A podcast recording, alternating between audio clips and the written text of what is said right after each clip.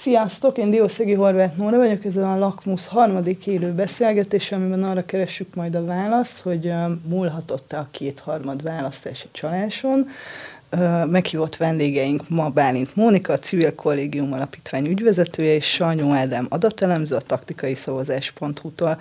Azért éreztük nagyon fontosnak, hogy legyen egy beszélgetésünk erről a témáról, mert mind a választás előtt mind a kormány oldalon, mind az ellenzéki oldalon nagyon sok olyan megszólalás volt, ami választási csalással volt kapcsolatos, illetve a választás éjszakáján is fölmerült például az ellenzéki miniszterelnök jelölt beszédében az, hogy lehetett bizonyos helyeken előfordultak különböző választási csalások. Úgyhogy arra voltunk kíváncsiak, hogy mi lehet ebből igaz, mi az, amit biztosan tudunk állítani, mi az, ami ingoványos terep, és mi az, amire rá tudjuk mondani azt, hogy biztos, hogy nem igaz. Úgyhogy ezt a kérdést fogjuk körbejárni a következő egy órában, de mielőtt erre ráfordulunk, szerintem nagyon fontos lenne, mert mindenki úgy sejti, hogy olyan nagyjából tudja, hogy mi az, hogy választási csalás, de egy kicsit tegyük rendbe, hogy mi számít ma Magyarországon a törvény értelmében választási csalásnak, és milyen retorziói vannak. Hát ebben mondjuk a jogászok jobbak, mint én, de volt egy képzésünk, ahol ezt tanítottuk, és elég szűk azért az a, az a kör, ami ténylegesen csalásnak nevezhető. Például, amikor a választókat szervezetten mozgósítják és viszik el szavazni, abban vannak olyan határterületek, ami nem az, és van az, ami igen. Tehát például, hogyha busszal szállítanak valakit, valakiket, mondjuk több mint kilenc főt, akkor az mindenképpen ö, csalás, a szavazat vásárlás csalás, aminek lehet a, az a változat, ahol láncszavazás van, és lehet az a választ, ö, változat, ami, amiben le kell fényképezni a, a szavazatokat, tehát ez, ezek azok, amik a választás napján így, így észrevehetőek. Van még nagyon sokféle visszaélés, tehát hogyha valakit befolyásolnak abba, hogy hogyan szavaz, hogyha megfosztják a választójogától, tehát nem engedik elszavazni, ez is abszolút egy, egy büntethető tétel. Ezeknek körülbelül három év letöltendő börtönbüntetés a, a büntetési tétele, ami, ami, amit ezeknél a szélsőséges esetekben lehet kiosztani. Viszont nagyon sok olyan dolog van, amit mi nem tartunk etikusnak, mégis szabályos, tehát akár mondjuk kilenc főig lehet autóval szállítani embereket szavazni. Egyébként ez csak, hogy így egy kicsit tisztám legyen, miért baj az, hogyha kilenc fő fölött szállítanak embereket, vagy miért került ez például be a választási csalások körébe? Az, az már autóbusznak számít, tehát személygépkocsinak 9 fő vagy annál kevesebb számít, tehát a, a 2018-as választáskor ugye még ez problémát jelentett, de ha jól emlékszem, akkor 18 és 22 között tette be a jogalkotó, tehát a Fidesz a törvények közé, hogy hát akkor személyautóval, tehát ami 9 fő vagy annál kevesebb, azzal lehet szállítani szavazót, tehát igazából ennyi volt a logika benne, hogy akkor ez a vitás kérdés tisztázva legyen. Igen. Illetve említenék egy olyat, ami eddig, eddig nem merült fel a korábbi években, viszont most úgy tűnik, hogy láttuk erre példát, az a kom- konkrétan a szavazatoknak a megsemmisítése, szavazólapoknak a, a, a, az eltulajdonítása, a megsemmisítése, ez kimondottan bűncselekmény, és most azért idén láttunk erre utalójeleket, hogy ha nem is az országon belül, de a határon túl ez megtörtént. Igen, viszont ez pont abból a szempontból is egy kirívó eset, ugye ez Marosvásárhely mellett találtak elégetett szavazólapokat, amiken úgy tűnt, hogy uh, elsősorban vagy szinte kizárólag ellenzéki, vagy mi hazánkos, vagy MKKP és szavazatok voltak. De ugye itt született egy nagyon érdekes döntés az MVI részéről, igen, az MVI azt reagált erre, hogy neki nem áll kompetenciájában, nem áll, nincsen lehetősége arra, hogy ezeknek a szavazatoknak az útját ellenőrizze, amivel lényegében bevallotta azt, hogy a választási törvény szabályai, vagy a szabályok alól ezek a levélszavazatok egyszerűen ki, kiesnek, és, és a magyar jogrendben ezek nincsenek biztonságban, ezek a szavazatok. De azért azt nagy eséllyel akkor kijelenthetjük, hogy ha azok tényleg olyan szavazólapok voltak, amik érvényesek voltak, de elégették őket, ami egy bűncselekménynek minősül, mégsem történik semmi, akkor látunk egy olyan választási csalást, aminek nincsen retorziója. Igen, és nincsen jogbiztonság ebből a szempontból. Uh-huh, szuper, jó, köszönöm. akkor ez megtörtént, vagy nem. Ugye erre még nem, nem tudunk semmit sem mondani, mert zajlik azért ez ügyben, úgy tudom, nyomozás. Jó, um, nem olyan rég olvastam egyébként egy interjút Banuta Zsófiával, az Unhack democracy ő még a választás előtt nyilatkozott a 168 órának, és ő azt mondta, hogy hogy választási csalások tekintetében Magyarország nagyjából, vagy kicsit jobban el, mint Bulgária. Tudjuk ezt egy kicsit így számszerűsíteni, hogy ez mit jelent egyébként, hogy, hogy, hogy rosszul állunk e, e tekintetben? Én számokat nem igazán tudok, a, a bolgár kollégákkal is majd el mondja esetleg, ö, beszélgettünk, illetve a régióban, Kelet-Európából, más országokban ö, élő aktivistákkal is, és például ez a, a szavazat vásárlás, utaztatás, ezek olyan formák, amik, amik Bulgáriára is jellemzőek, vagy, vagy nem tudom, Kazaksztánra, tehát hogy hasonló, hasonló ö, módszerek vannak, ott, ahol, ahol lehet ö, papíron szavazni. Azokban az országokban, mondjuk Dél-Amerikában vannak olyan országok, ahol digitálisan szavaznak, tehát meg lehet nyomni egy gombot a szavazatot, de ott nyilván más módszerek vannak, tehát ott a, inkább a, a digitális eredményeket próbálják valahogy befolyásolni. Igen, én a, a számokhoz szerettem volna csak mondani, hogy és kicsit kinyitnám akkor ezt a mi is a csalás kérdést, bár azt hittem, hogy pont fordítva fogjuk ezt bemutatni, hogy én a jogi részt, de, de most akkor nagyon szívesen vállom a nem jogi részét. Tehát a magyar választási rendszerben én nem klasszikus értelembe véve csalásokról szeretnék főleg beszélni, hanem a úgynevezett strukturális hátrányokról, ami az ellenzéket érintik. Tehát volt érintve most a levélszavazatok esete. Egyrészt az, hogy az MVI kvázi kijelentette, hogy semmilyen joghatósága nincs bármilyen külföldön történő levélszavazat, és hát ugye célzottan a külhoni magyarokról van szó, tehát igazából kvázi az összes szavazatra azt mondja, hogy nincs felette joghatósága. Ez önmagában egy hatalmas probléma. Az is nagyon nagy probléma, hogy ugyebár több mint tízezer ember az halott a névjegyzékben, a hatházi Ákos közérdekű adatigénylése óta tudjuk, hogy három ezer ember jelentette be, hogy ő elhunyt, vagy hát a hozzátartozója jelentette be, hogy elhunyt, és szeretné, ha törölnék a névjegyzékből. Viszont, hogyha csak egyszerűen feltételezzük azt, hogy átlag életkorúak voltak azok, akik szerepeltek a névjegyzékben, akkor most kb. 13-18 ezer embernek már meg kellett volna ö, halnia, tehát ennyi bejelentésnek kellett volna lennie. Ergo biztos az, hogy több mint tízezer ember úgy szavazhat jelenleg ö, a ö, külhoni magyarok között, tehát levélben, hogy ő, ő már nem él. Úgyhogy ez, ez is egy elég komoly probléma a rendszerben. És hát ismét előjött az a probléma, ami, ami ismét nem látszott a választási eredményeken, de a körzethatárok kialakítása, illetve a győztes kompenzáció mind-mind úgy lett kialakítva, hogy az minden esetben elősegítse a Fidesz kétharmadát. Egyik választáson sem, tehát 14-ben, 18-ban és most várhatóan 22-ben sem lenne kétharmada a Fidesznek, hogyha nem lenne győztes kompenzáció a rendszerben.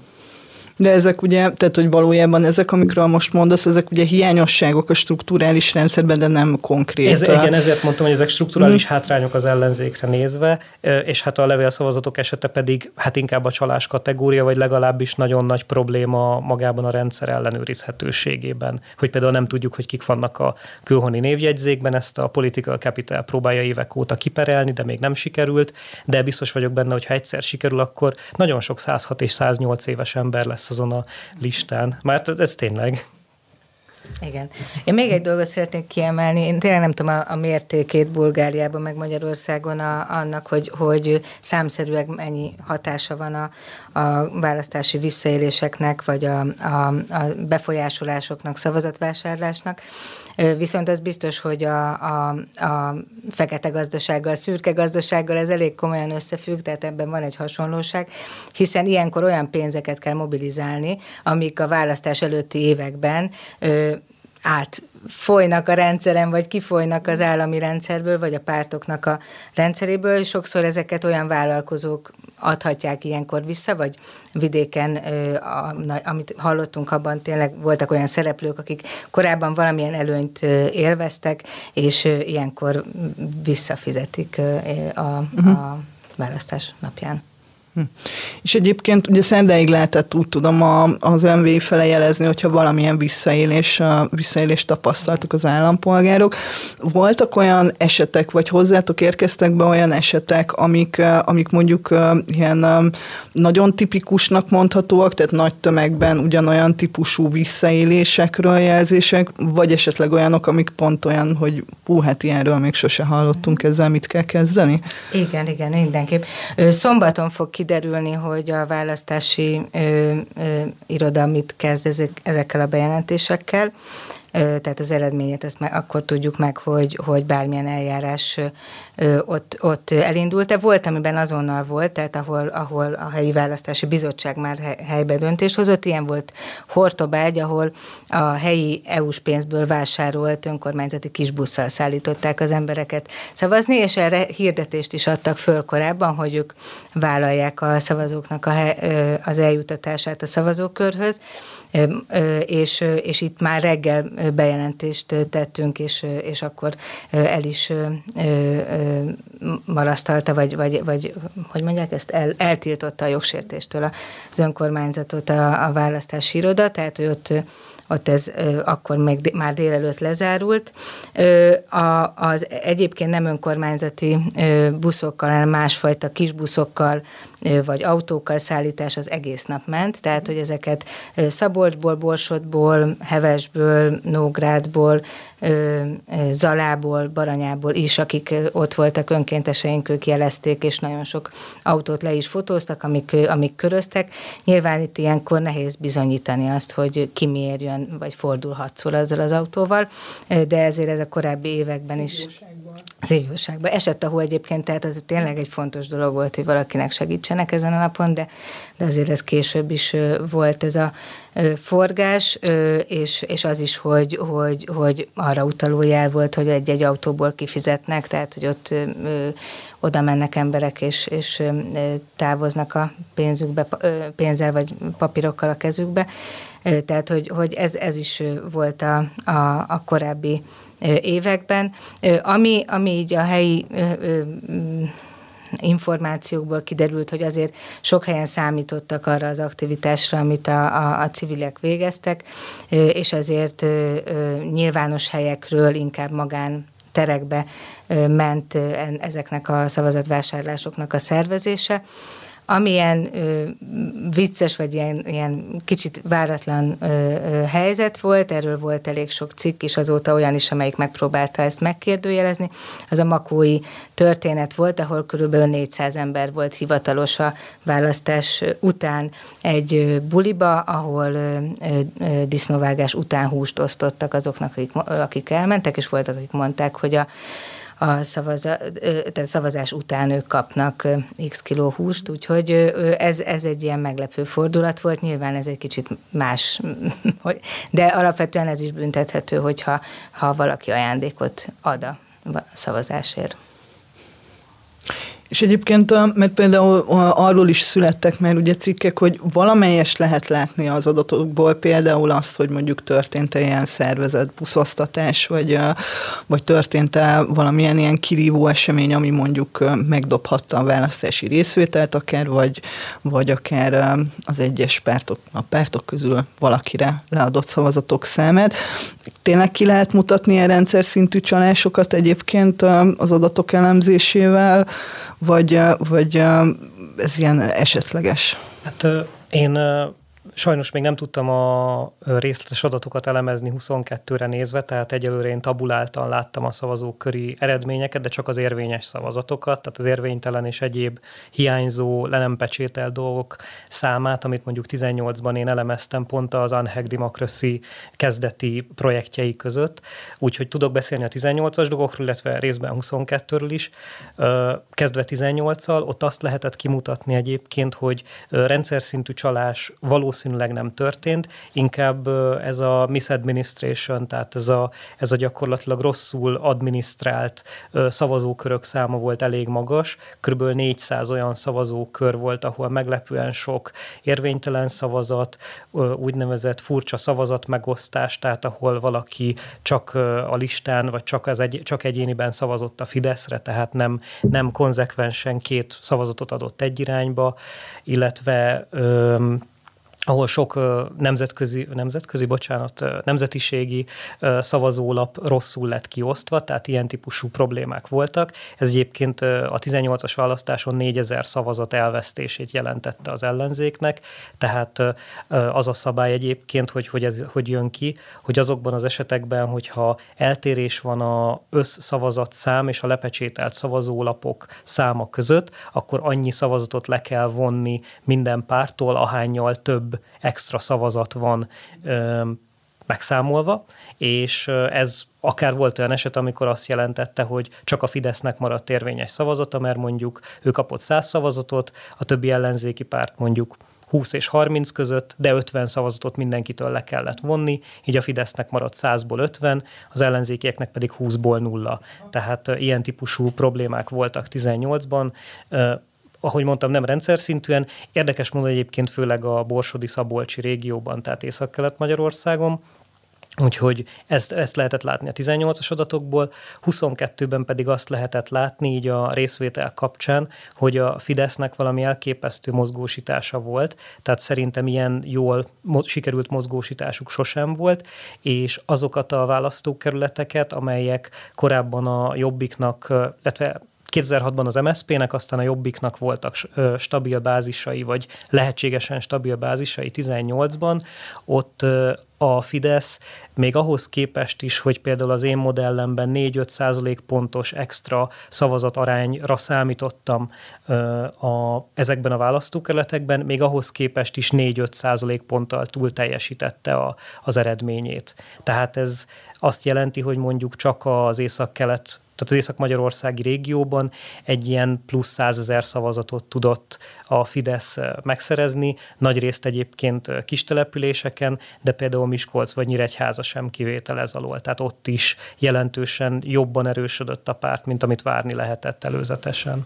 Ha ezt a plusz százezer szavazatot mondjuk így le akarnánk fordítani választási eredményre, akár mandátum, akár egyéni lista helyekre, akkor mit, mit, mit, mit képzeljünk el? Hát ez gyakorlatban azt jelenti, hogy a Miskolci, illetve a Nyíregyházi választókerületet biztosan emiatt nyerte meg a Fidesz, tehát ez kettő és négy mandátum közötti érték, illetve szerintem talán még az EGRI körzet is ilyen lehet, de most így hirtelen sajnos még, még nem épült be a tudásomba, hogy fejből tudjam a százalékos eredményeket, az csak 18-ra menne, de, de négy körzetet szerintem minimum ez a plusz mozgósítást tudott eldönteni. Mm, tehát akkor azért már billegünk itt a határán a, a kétharmadnak, igen, hogyha, igen, igen. hogyha csak ezt, ezt vesszük. Igen. Én két dolgot szeretnék ennek kapcsán mondani. Az egyik a, a, az az, hogy miért nem kiállt senki választási csalást.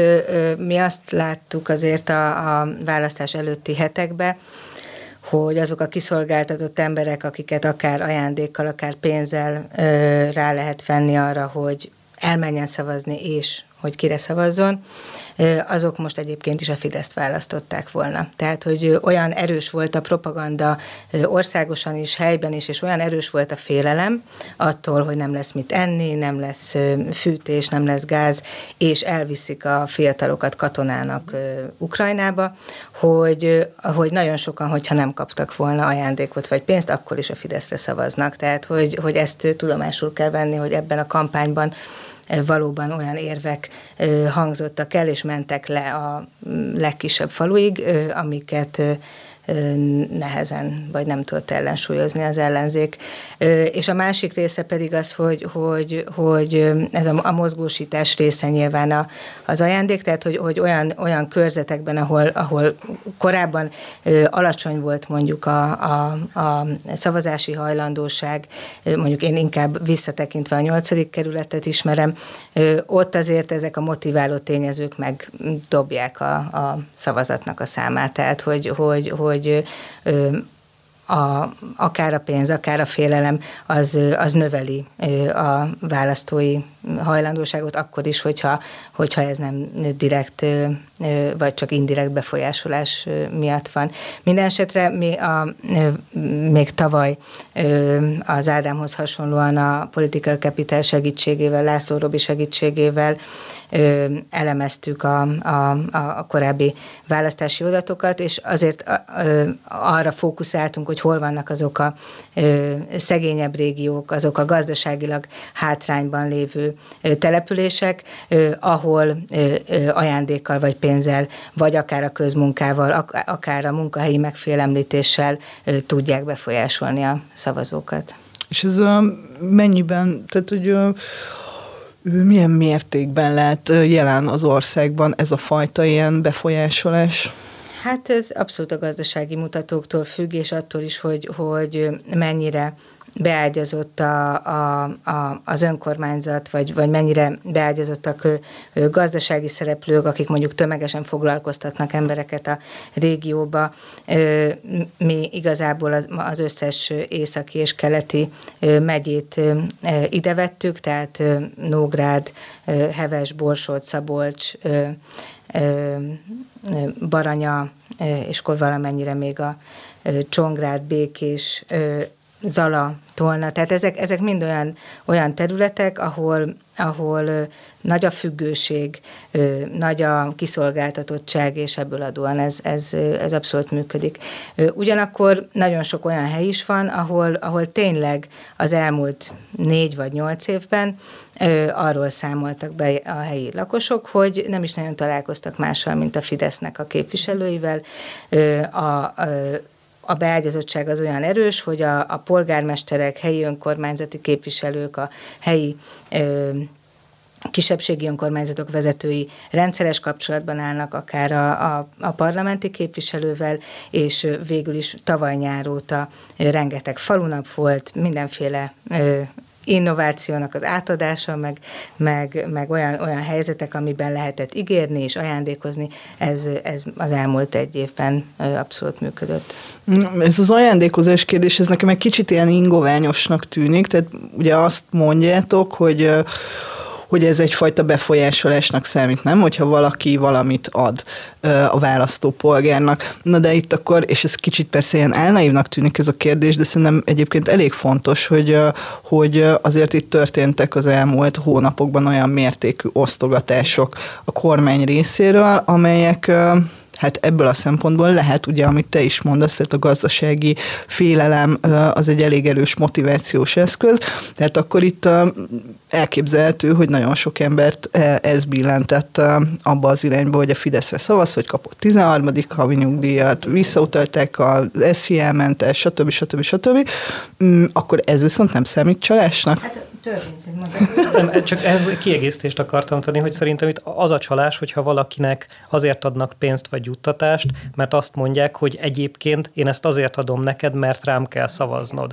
És ugye az SZIA visszatérítéseknél egyébként egy nagyon érdekes dolgot lehet látni, így az előzetes adatokból, hogy azokon a településeken, vagy budapesti kerületekben, ahol a legmagasabb összegű SZIA visszatérítést kapták a szavazók, ott veszítette a legtöbbet a Fidesz a relatív támogatottságából. Tehát például a budapesti agglomeráció leggazdagabb települései, mint mondjuk Üröm, vagy Budakeszi, vagy, vagy Budaörs, sokkal rosszabbul szerepelt ahhoz képest, vagy hát ugye az egész budai oldala budapesti választókerületekben. Például az én modellemben el kellett volna veszíteni az ellenzéknek mind a három budai választókerületet, ehhez képest az eddigi legjobb eredményt produkálta ott Orosz Anna, Hajna Miklós és kedves Tordai Bence, egyszerűen csak azért, mert ezek a szavazók már, már nem a pénzért szavaznak a Fideszre, tehát ott már egy olyan szintű, hogy mondjam, relatív gazdagság van magyar viszonylatban, hogy sokkal, tehát, másabb értékek alapján választanak a választók. Ettől függetlenül persze országosan nagyon sokat nyert azzal a Fidesz, hogy ezt a ezer milliárdos pénzszórást meg ö, végrehajtotta, ö, viszont közvetlen kapcsolatot nem lehet látni a kettő között, inkább ez arról szól csak, hogy itt van egy osztogatás, amire utána vagy igennel, vagy nemmel, általában igennel válaszol a választó, de ez, ez teljesen más, mint mondjuk volt egy ellenzéki szavazatszámláló, aki a Facebookon beszámolt az élményeiről, és ő azt mondta, hogy a helyi választási bizottságban, akivel, vagy szavazatszámoló bizottságban, akivel számolt, e, az a helyi boltos volt, és mondta, hogy hát én még nem láttam ennyi 20 ezressel fizetést hónap végén, amikor az embereknek általában nincs pénze, azért ez feltételezhető, hogy akkor valahonnan lett az a 20 ezres. Tehát ez egy teljesen más szituáció. Jó, tehát akkor egy kicsit a, ö, kanyarodjunk el abba, hogy, hogy milyen ingoványos terepek vannak még. Ugye egyrészt az egy kicsit ilyen a, meg, megütötte az ember fülét, amikor április 1-én Orbán Viktor arról beszélt, hogy ő még ilyen szintű csalást nem látott a magyar választások történetében, és ugye ő itt egy ilyen elég bonyolult ügyre utalt, amiben ugye a lényeg az volt, hogy, hogy, hogy az ellenzéki kampány során megtaláltak választókat SMS-ekkel, mi volt pontosan ez az ügy, és valóban ingoványos terepe ez, vagy, vagy sokkal egyszerűbb annál, mint ahogy a Fidesz megpróbálta ezt nekünk eladni? Én nem emlékszem a teljes történetre, ha, ha jól emlékszem, de akkor javíts ki. Az volt a probléma, hogy olyan emberek kaptak SMS-t, akik elvileg nem iratkoztak fel ilyen típusú kommunikáció az ellenzék részéről. Ez egy nagyon érdekes kérdés. Itt két dolgot szeretnék elmesélni. Először is a saját angliai tapasztalataimat, mint választásban résztvevő aktivista. Én ott egy önkormányzati és egy parlamenti választásban segítettem aktivistaként az egyik kisebb pártnak, és hát Angliában, és ez még GDPR előtt volt, szóval relevanciája inkább kampánytechnikában érdekes, ott már akkor olyan szintű adatbázisokat kezeltek a pártok, mint amelyel valószínűleg a Fidesz is rendelkezik. Szóval azt kell, hogy mondjam, hogy Magyarországon jelenleg a Fidesz az egyetlen olyan párt, aki olyan részletes és pontos választói adatbázissal rendelkezik, mint mondjuk Nyugat-Európában a legtöbb párt. Hogy ez most jogszerű-e az adatbázis? Valószínűleg nem, hiszen olyan adatok vannak, olyan szenzitív adatok vannak gyűjtve választókról, mint mondjuk a politikai preferenciája, vagy például az, hogy közügyektől el van-e tiltva. Ez szintén egy szavazatszámláló beszámolóból derült ki, hogy úgy érkezett egy 30 év körüli férfi szavazni, hogy most hívtak a Fidesztől, hogy már nem vagyok közügyektől eltiltva, ezért szeretnék a Fideszre szavazni. Hát, hogy ezt honnan tudták, ugye valószínűleg akkor az adatbázisból. Tehát én biztos vagyok benne, hogy a Fidesz adatbázisában kezelnek olyan adatokat, amelyeket nem lehetne, e, és ez valószínűleg az ellenzék adatbázisaira is igaz lehet. És akkor most válaszolva erre a konkrét esetre, nem tudni, hogy milyen okból kaphatták ezeket az SMS-eket az emberek, de lehetséges az, hogy a pártok között volt egy olyan adatmegosztás, amely során, hogy mondjam, félrecsúsztak ezek a a legálisan összegyűjtött adatbázisok, tehát valaki úgy került be egyik adatbázisból a másikba, hogy neki abba, abba nem szabadott volna, és hát ez mindenképp valakinek a felelőssége, de ettől függetlenül szerintem, hogyha már abban kell versenyezni, hogy kikövetett el nagyobb bűnt azt illetően, hogy félrekezelte az adatokat, látva ezt a közügyektől eltiltásos példát, biztos vagyok benne, hogy a Fidesz esetében olyan adatok vannak gyűjtve, amelyeket nem szabadna gyűjteni. Mhm. Egyébként ez hogy működik? Tehát én mondjuk nem kaptam SMS-t a Fidesztől, nagyon meglepő, és nem is hívtak föl, de az ellenzéktől sem. De hogyha mondjuk valakivel történik ilyen, akkor mit tud csinálni? Hova, hova forduljon? És, hát az adatvédelmi hatósághoz tud uh-huh. fordulni mindenképp, és akkor ki is kell, hogy vizsgálják, hogy az, aki őt, aki őt hívta, az milyen, milyen felhatalmazással rendelkezett az ő adataival. Tehát automatikusan, hogyha ez bejelenti, akkor ezt ki kell vizsgálni úgyhogy ezt, ezt lényegében bárki megteheti, aki úgy érzi, hogy őt úgy hívták, hogy nem írt alá semmit soha, és nem járult hozzá a adatainak a, a kezeléséhez. Én még egy, egy dolgot tennék ehhez az esethez hozzá, hogy, hogy nyilván az egy, az egy bonyolult kérdés, hogy, hogy hat különböző szervezet hogyan egyesíti az adatbázisát, és hogyan keresik a, a, a, az embereket. Én egyébként csak attól kaptam ö, ö, megkeresést, akinek tényleg a, kontaktívét aláírtam az előválasztásokon, úgyhogy igen, tehát nekem ilyen tapasztalatom nem volt. Viszont hozzánk megérkezett be olyan panasz, több is, ahol az állami kormányzati kontaktokat használta lényegében a Fidesz, tehát hogy idősek kaptak újságot Magyarország kormányától, amelyik, amelyik minden oldalán szinte csak Orbán Viktor vagy Fideszes képviselők voltak, illetve a választás előtti napon volt, azt hiszem erről egy videó, és a választás napján is kaptunk erre jelzést, hogy ilyen segélyhívókon jelentkezett be a Fidesz és Orbán Viktor buzdítani a szavazásra, amiket idősek kaptak az önkormányzatoktól, vagy az önkormányzatok segítségével, és szerintem azt se tudták, hogy azon keresztül valaki egy ilyen beszédet mondhat nekik, de hogy egyszer csak a polcon megszólalt Orbán Viktor. Szóval, hogy, hogy, hogy az is egy, egy eléggé visszás dolog, ahogy a kormány a, a hivatalos adatokkal bánik. Igen, bocsánat, még ez egy kiegészítés, hogy és a, ugye a koronavírus hírlevelek csatornáját is erre használta a kormány, tehát kampánycélra. Ott legalább annyi született, hogy a választási iroda az első alkalom után eltiltotta ettől a gyakorlattól. És aztán még kaptunk vagy ötöt, nem I- tudom hányat. Igen, igen, tehát hogy itt, itt az a probléma, hogy retorzió nélkül igazából ennek nincs, nincs hatása, tehát ezért is mondom azt, hogy nagyon nehéz ezzel bármit is tenni, mert hogyha egy ilyen jogsértésnek, vagy hát ilyen sorozatos jogsértésnek nem az a hatás, hogy akkor meg kell ismételni a választást, ami mondjuk Ausztriában történt nemrég, akkor igazából nincs, nincs jelentősége annak, hogy ki és hogyan követi el a jogsértést. Ez olyan, mintha valaki százszor átmegy a piros lámpán, ha százszor nem büntetik meg, akkor százegy egyszer is át fog menni.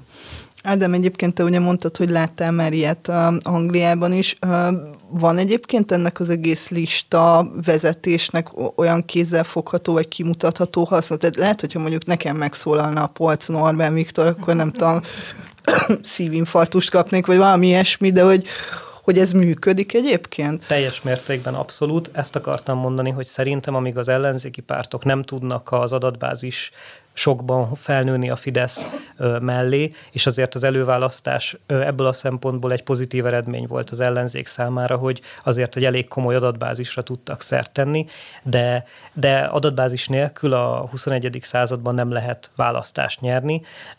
Amit én konkrétan tapasztaltam a 2014-15-ös kampányokban Angliában, az gyakorlatilag ugyanaz a szint, amit most a Fidesz esetében beszámolók alapján hallottam, vagyis az, hogy nem minden háztartásba kell mennie a tablettel kopogtató fideszes aktivistának, hanem kvázi csak felugrik neki egy ilyen automatikus rendszerből egy cím, hogy akkor neked ide kell menni, és ezt, a, ezt és ezt a választót kell keresned. Angliában pontosan ugyanígy működött a rendszer, és nekünk pontosan ugyanígy kellett a ö, választási hajlandóságot rögzíteni a központi rendszerben, és egyébként ott úgy volt megoldva az adatvédelem, hogy külön volt szedve az adatbázis neveket tartalmazó és adatokat tartalmazó része, tehát kvázi, ha valaki megnézte, akkor csak anonimizált adatot látott, és kizárólag akkor nem anonimizáltan látta, hogyha a kampány tevékenységet végezte. Tehát kvázi nem lehetett ellopni az adatot, mert az mindig csak ö, időszakosan volt összekapcsolva. Uh-huh. Olvastam például egyébként olyan beszámolót, szintén valahol a Facebookon, hogy, hogy ugye ezek a tablettel kampányoló aktivisták, és a szavazás napján még kopogtatnak. Ez jogszerű egyébként? Hogy, hogy a szavazás napján nekem van egy címem, hogy nem tudom, Peti még nem szavazott, kop-kop-kop, hes-hes szavazni? Ilyet lehet csinálni? Igen, ezt, ezt, ezt engedi a választási törvény, és csak a, a 150 méteres körzetében a, a szavazóhelyiségnek nem, tehát hogy ott kampányolni sem, és mozgósítani így ilyen formában sem lehet, de alapvetően mindenki a saját szavazóit, minden jelölt végig kopogtathatja aznap, és mozgósíthatja. Jó, akkor tehát azt látjuk, hogy, hogy a Fidesznek, ugye évek óta beszélünk erről, hogy, hogy van ez a Kubatov listája, az ellenzék elkezdett ugye az előválasztás során, ennek ugye az egyik nagy előnye az volt, hogy, hogy itt több százezer állampolgár megadta az adatait. Honnan tudnánk egyáltalán, vagy tudjuk azt mondjuk állampolgárként ellenőrizni, hogy feltételezem, hogy rajta vagyok ezen a listán, de jogszerű dolgok. Mi, mi az, ami történhet velem ezzel, ezzel a listával kapcsolatban, és mi az, ami nem. Tehát, hogy mondjuk bekopogtathatnak hozzám a szavazással kapcsolatban, de már nem kereshetnek meg azért, hogy nem tudom, adjak vért. Most hülyeséget mondok, csak hogy, hogy, hogy igen, Honnan tudok erről bármit? Hát alapvetően, amikor hozzájárul valaki, akkor ott az adatvédelmi ö, nyilatkozatnál benne kell, hogy szerepeljen, hogy meddig tárolják az adatait, és milyen célra. És az is visszaérés, hogyha nem arra a célra keresik. Tehát, hogyha én kapcsolattartásra adtam meg annak a jelöltnek, akkor nyilván a másik jelölt nem kereshet, meg nem hívhatnak vért adni. Igen, én, én úgy emlékszem egyébként, hogy az előválasztás kor, amikor volt az adatvédelmi nyilatkozat, akkor ott azért elég széles körű hozzájárulást adtak a választók, akik aláírták, viszont az időkorlát az csak, a, csak április 30-a volt, tehát kvázi érezhető volt, hogy itt a pártok csak a választásra gyűjtik ezt a, ezt a kapcsolattartási ö, igényt, vagy hát, hát ö, hozzájárulást, ö, tehát azzal sem lehet mondjuk a pártokat támadni, hogy, hogy vissza akartak volna élni ezzel az adattal, ami ebből a szempontból egyébként szerintem egy pozitív ö, hogy mondjam, végkicsengése annak, hogyha az ellenzéki pártok esetleg rosszul is kezelték az adatokat, legalább hivatalosan csak rövid ideig tették ezt. Itt ez például Harrak Péternek lehet, hogy egy jó hír, aki ugye szintén kapott ilyen SMS-t, ha jól emlékszem. Jó, tehát akkor azért az, amit a miniszterelnök mondott, hogy ilyen mértékű választási csalás még nem történt, ezt azért így mondhatjuk, hogy ez így nem igaz. Hát nem tudom pontosan, hogy mik azok a részletek, amiket ő tud, úgyhogy nyilván ezt egy adott ponton egy bíróságon kéne megerősítenie. Jó, akkor tehát most ott tartunk, hogy, hogy azok a dolgok, amiket ti láttatok, tapasztaltok bejelentések alapján, azért nem feltétlenül mondhatjuk azt ki, hogy nem múlott a Fidesz kétharmada ezeken hát a... a kétharmad az, az igen, a nyeres, a győzelmük az nem, tehát hogy, hogy, hogy valószínűleg így is úgy is a Fidesz nyerte meg volna ezeket a választásokat. És nem voltak annyira szoros körzetek, tehát hogy ezek a visszaélések ott számítanak leginkább, ahol nagyon szoros eredmények vannak, tehát ahol mondjuk Budapesten van ilyen körzet, ahol tényleg ilyen 20-30, vagy mondjuk akár 200 szavazaton is múlik, ott, ott tényleg, tényleg fontos az, hogy mondjuk egy faluban, nem tudom, 50, 100, 200 embert, vagy mint a Makót láttuk, 400 embert viszek el valahova. Tehát, hogy, hogy, hogy azért, hogyha olyan helyzet van, amikor tényleg billeg egy körzet, akkor nagyon számít az, hogy hány embert mozgósítanak, és milyen eszközökkel. Igen, itt még hozzátenném, hogy például a 19-es önkormányzati választáson a fővárosi közgyűlési többség az múlhatott volna azon, hogyha például nem akadályoznak meg szavazatvásárlási kísérleteket a 8. vagy 9. kerületben. Ugye akkor is volt erről média hír, hogy itt vagy ott utcán lévő civil aktivisták megakadályozták ezt az ilyen klasszikus pénzátadásos szavazatvásárlást, és például Piko András körzete 150 50 vagy, vagy tehát, tehát tényleg, amit, amit említettél, nagyon kevés szavazaton múlott, és tényleg ezek a, az ilyen típusú visszaélések a, a szoros körzetekben számítanak. Például 19-ben volt jelentősége, most ezen a választáson érdemben nem befolyásolta volna a végeredményt. Jó, viszont beszéljünk egy kicsit akkor a retorziókról is. Tehát mit láttunk az előző választások esetében? Történnek ugye ilyen bejelentések, azért magának, hogyha bebizonyosodik, hogy választási csalás történik, annak azért van egy elég súlyos uh, szankciója, vagy következménye. Uh, visszamenőleg látjuk azt, hogy ezeknek van elrettentő erejük akár, vagy, vagy tulajdonképpen... Hát lehetne több is. Az e- a önkormányzati választásokon 19-ben volt megismételt ö, ö, szavazás is, és volt újra számolás is ilyen kétes szavazatok miatt. Olyan nagy mértékben azért nem, nem találkozunk ilyennel, tehát elég nehéz is bizonyítani, tehát akár, ahogy mit most mondtam, az, hogy lefotózunk néhány autót, amelyik jön-megy, az még általában kevés, hiszen el kell, hogy hangozzon valahol, valakinek a füle hallatára, vagy vagy egy felvételen, hogy azt mondják a szavazónak, hogy ezt azért adom neked, hogy rám szavaz. Uh-huh. És ezért ez egy ritka helyzet, amikor ez dokumentálható. Igen. A kamupártok esetében volt egyébként egy statisztika, sajnos pontos számokat nem fogok tudni, csak nagyságrendeket, de ha jól emlékszem, akkor 150-200 feljelentés született azzal kapcsolatban, hogy kamupárt jelöltek, visszaértek volna például az ajánlásokkal, és ugye az is egy bizonyos típusú választási csalás. Ha jól emlékszem, ebből körülbelül egy tucat jutott el rendőrségi szakaszba, és kevesebb, mint öt jutott el vádemelésig. Tehát igazából itt a felderítési ráta még abban az esetben is, ha mondjuk feltételezzük, hogy a bejelentések fele megalapozott, akkor néhány százalékban mérhető. Tehát nagyon kevés esetben lesz még a, az olyan esetekből is, ahol mondjuk részben ö, közvetett, vagy akár közvetlen bizonyítékok vannak, nagyon kevés esetből lesz tényleges vádemelés, és hát még kevesebből lesz tényleges büntetés, ami egyébként általában vagy pénzbüntetés, vagy közmunka típusú büntetés, hiszen ha mondjuk valaki első bűntényes, és akkor nem fogják egy ilyen típusú visszaélésért mondjuk felfüggesztett börtönre se ítélni. Igen. Ennek mi mondjuk kitartunk amellett, hogy, hogy az a kampány, a tiszta szavazás kampány, amit vittünk, az egy hosszú távú vállalkozás abból a szempontból, hogy a, hogy a magyar politikai rendszerben ennek a, ezeknek a visszaéléseknek a, az elfogadottságát kell csökkenteni.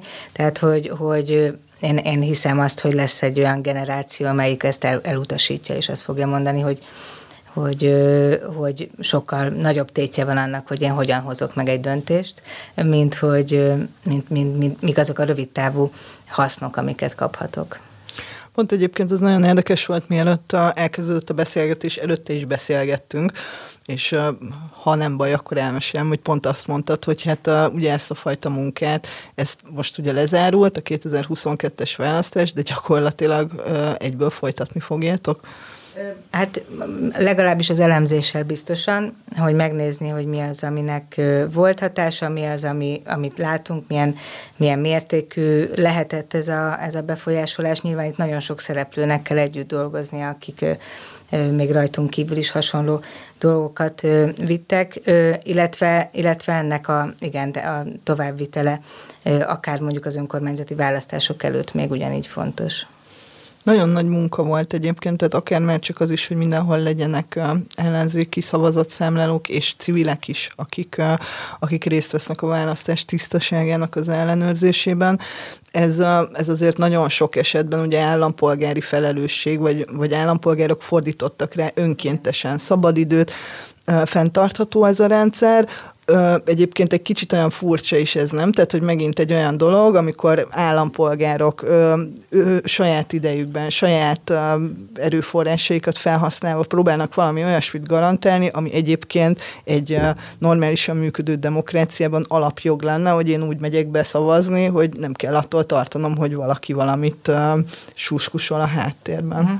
Hát Igazából én, én, én, én pont, pont azt látom, és így a, a, a nemzetközi partnerektől pont azt látom, hogy, hogy, hogy lehet egy olyan fordulat, amikor azt nézi, azt tekinti valaki állampolgári kötelességének, hogy tényleg hozzájárul a, a választások tisztaságához. A Magyarország ö, ö, azon kevés Európai Uniós országoknak az egyike, ahol nincsen civil intézményesített ö, választási megfigyelés.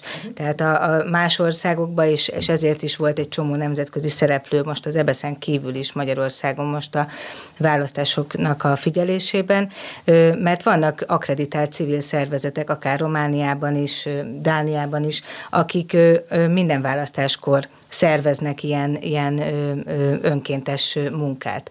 És, és ez hozzátartozik a, az állampolgári tudatossághoz.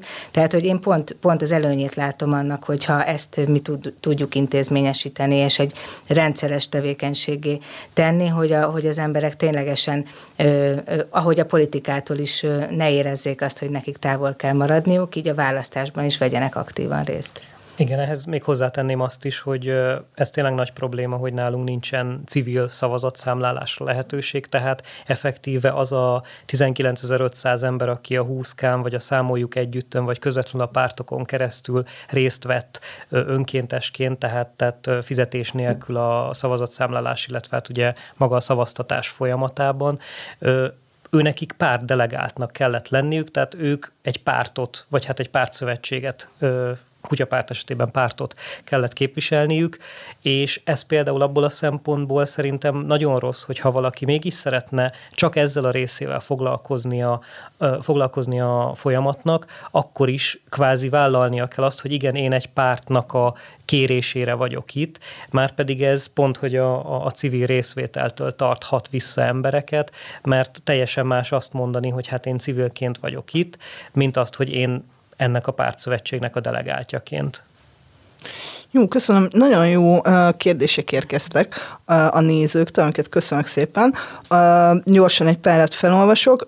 Valaki arra kíváncsi, egyébként szerintem erre mindannyian nagyon kíváncsiak vagyunk, hogy arra, arról lehet-e tudni valamit, hogyha ilyen láncszavazás van, akkor azt kifinanszírozza, honnan jöhet egy ilyen pénz? Volt-e már olyan, hogy mondjuk valaki konkrétan lebukott ilyennel, és rá tudjuk mondani, hogy Hát sokszor olyan szereplő, tehát akár helyi uzsorás, vagy olyan munkáltató, aki helyben sok megbízást kap, akár önkormányzattól, állami szervezetektől, tehát hogy, hogy mindenképp valamilyen gazdasági kapcsolatban áll a, a jelöltel, és nyilván ezek a dolgok a jelölt érdekébe történnek, tehát hogy nyilván azt nehéz bizonyítani, hogy az ő tudtával, de de az ő érdekében történik egy ilyen szavazatvásárlás. Ö, ö, és hát mindenképp olyan, olyan szereplő, akinek van valamilyen fajta hatalma helyben. Tehát, hogy sokszor építési vállalkozók, több megyéből ez jutott hozzánk vissza, vagy a boltos, nem is feltétlenül uzsorás, csak rendszeresen mondjuk felírja azt, amit az emberek vásárolnának.